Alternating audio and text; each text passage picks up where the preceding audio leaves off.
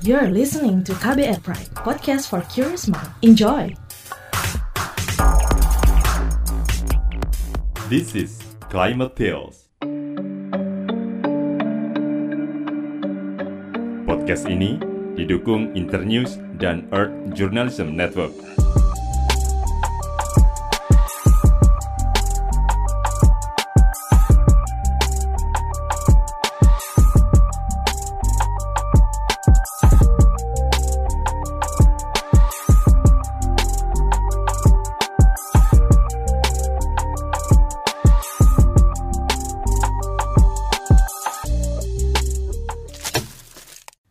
Yeni Endah memutuskan tak kembali menggunakan tisu. Ia sadar penggunaan tisu yang berlebihan tak baik terhadap keseimbangan alam, khususnya eksistensi hutan. Tak hanya itu, penggunaan tisu sekali pakai juga menyulitkan dirinya yang merupakan seorang disabilitas dalam menjangkau tempat sampah. Ini tadi untuk sampah.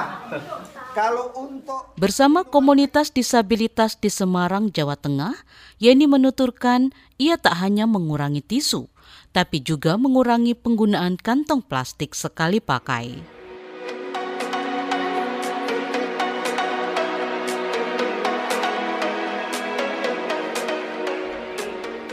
Yeni merupakan anggota dari komunitas Sahabat Difabel, sebuah komunitas yang beranggotakan teman-teman dari beragam disabilitas, mulai dari tunadaksa seperti Yeni hingga disabilitas intelektual seperti autisme. ini masukkan aja begini, plastiknya jangan. Terus semprot bioaktivator. Udah, jangan takut. Menariknya, langkah baik ini tak hanya dinikmati sendiri. Ia bersama teman-temannya mengkampanyekan gerakan peduli alam ini. kampanye kan dari pemerintah kan terus dikampanyekan ke komunitas, ke warga-warga, ke masyarakat. Nah, termasuk ke difabel itu, itu juga komunitasnya tuh ingin ikut serta gitu mbak menjadi bagian mengambil peran.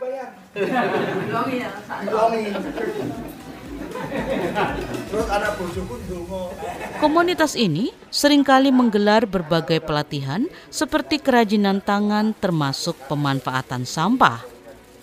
Hal lain yang menarik decak kagum adalah semenjak tahun 2017, komunitas sahabat difabel ikut sebagai relawan dalam program 1001 pendaki tanam pohon, di mana para relawan melakukan penanaman pohon di kawasan lereng Gunung Ungaran, Semarang.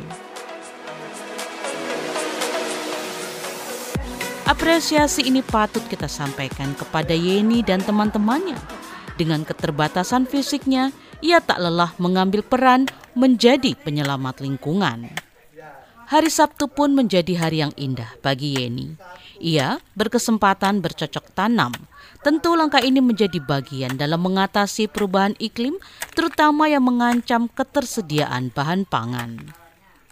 Ingin apa mereka kan mampunya tuh mampu bukan mampu didik tapi mampu latih. Jadi ingin kayak membiasakan kebiasaan baik disiplin menyiram terus pupuk gitu. Jadi seperti keterampilan-keterampilan menghargai tanaman. Kan itu juga dijadwal mbak. Misalnya siapa yang menyirami gitu setiap hari itu ada jadwalnya. Nanti kadang kan ada yang lupa nanti saling mengingatkan gitu mbak. Hasil panen dari berkebun ini ia bagikan kepada tetangga di sekitar rumah difabel, base camp sahabat difabel Semarang.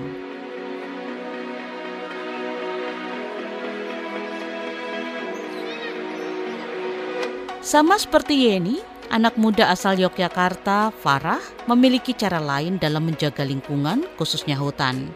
Ia memilih menggunakan produk yang bereco-label. produk berekolabel adalah produk yang proses produksinya itu menerapkan prinsip-prinsip sustainability. Jadi sosial, lingkungan, dan ekonomi. Misalnya aja susu yang pakai karton gitu. Nah, itu kartonnya itu dari pohon-pohon yang memang eh, memang siap untuk ditebang. Jadi dilakukan tebang pilih. Terus juga eh, dilakukan penanaman kembali kayak gitu. Terus juga perusahaannya itu sangat menjunjung tinggi keadilan sosial terhadap masyarakat di lingkungan perusahaan itu. Juga uh, secara ekonomi itu uh, sustainable gitu. Ganti rugi terhadap alam dilakukan Farah bersama keluarganya. Ia menyadari dalam kehidupannya telah mengeluarkan karbon yang dapat merusak lingkungan. Dengan kondisi ini, ia berupaya memperbaiki kerusakan itu dengan bercocok tanam. Cara kita mengetahui emisi itu dengan menghitung pakai kalkulator karbon. Nah, misalnya, misalnya keluarga saya nih, saya sudah menghitung itu setahunnya itu 1000 kg karbon.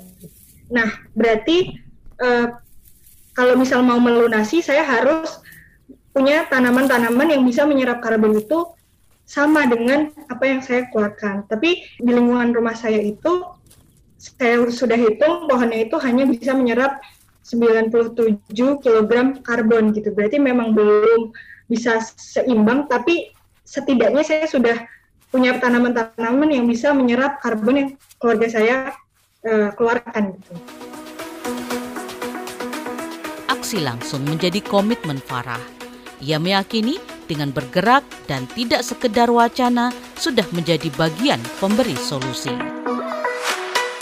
Uh, saya ini berada di part of solution gitu. Jadi di masa depan misalnya krisis iklim semakin buruk, saya berada di barisan orang-orang yang uh, memberi solusi.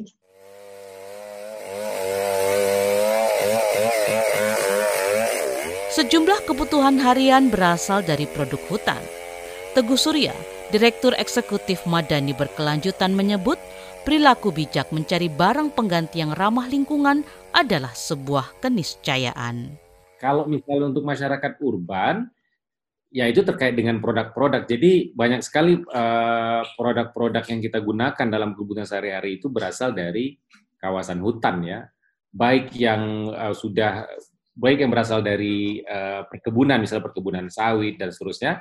Makanya ada kampanye uh, di mana kita dituntut untuk menggunakan produk-produk yang jelas sumbernya dan tidak uh, sudah bisa dipastikan produk-produk tersebut tidak terlibat pada praktek-praktek deforestasi, kemudian konflik-konflik tenorial atau pelanggaran HAM, bahkan uh, tidak terlibat harusnya sudah dipastikan juga tidak terlibat pada uh, apa praktek-praktek penghancuran uh, apa, populasi seperti orang hutan, gajah dan harimau. Pemanfaatan hutan bukan hal yang keliru, namun pelaksanaannya harus sesuai aturan dan etika. Tujuannya tak lain untuk keseimbangan alam. Bahwasannya kawasan hutan atau hutan alam dimanfaatkan sesuatu yang lumrah ya, sesuatu yang ah, boleh-boleh saja, tetapi tentu kita harus melihat uh, daya dukung lingkungan sekitar. Hutan bakal menjadi barang langka dan anak cucu kita hanya akan menikmati fotonya jika kita lalai dalam menjaga. Semua orang memiliki perannya masing-masing. Karena kami melihat sendiri bagaimana sebenarnya keberadaan hutan itu bagi masyarakat sangat-sangat vital gitu Nah, kita lihat misalnya di Indonesia wilayah-wilayah yang dulu berhutan dan sekarang ini sudah tidak lagi ada hutannya atau berubah tutupan lahannya, itu rawan bencana. Dan khususnya eh, kekeringan ya, kekeringan, karhutlah, longsor dan seterusnya. Jadi dampak tersebut tentu peran masyarakat cukup cukup vital di sini.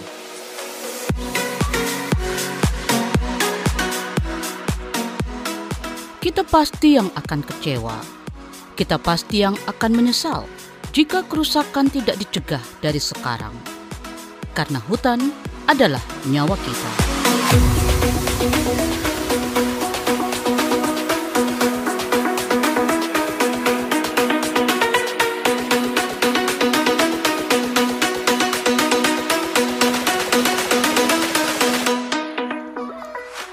Climate Tales pekan depan kembali dengan cerita mereka yang mencoba menahan laju perubahan iklim dengan cara-cara sederhana. Podcast ini didukung Internews Earth Journalism Network. Masukan dan saran ditunggu ya di email podcast at kbrprime.id.